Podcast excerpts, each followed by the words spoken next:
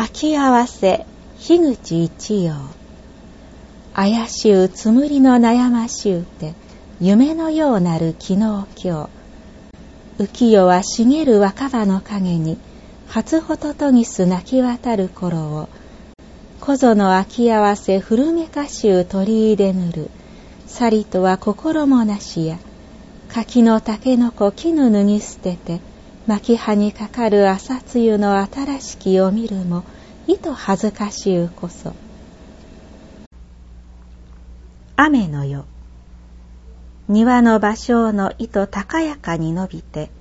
葉は垣根の上、やがて五尺も超えつべし。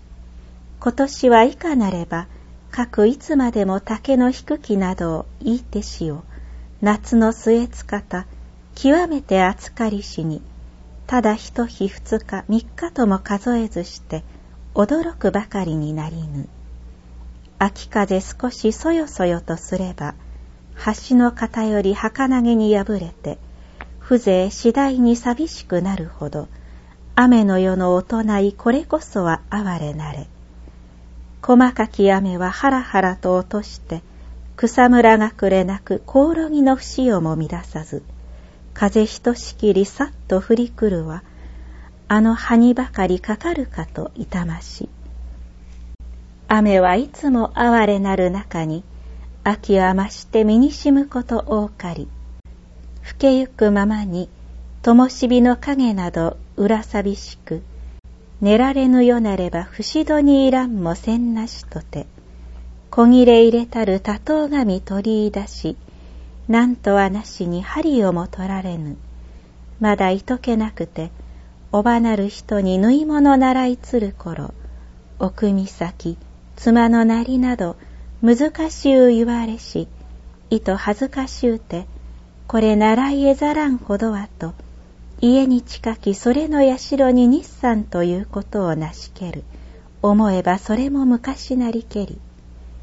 教えし人は苔の下になりて、習い取りしみは大方物忘れ質。各玉坂に取りいずるにも、指の先小きようにて、はかばかしゅうは絵も縫いがたきを、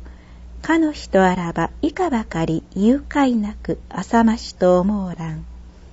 など打ち返し、その昔の恋しゅうて、そぞろに袖も濡れそう心地す。遠くより落として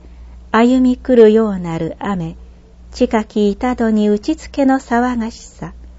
いずれも寂しからぬかは、老いたる親の痩せたる肩もむとて骨の手に当たりたるも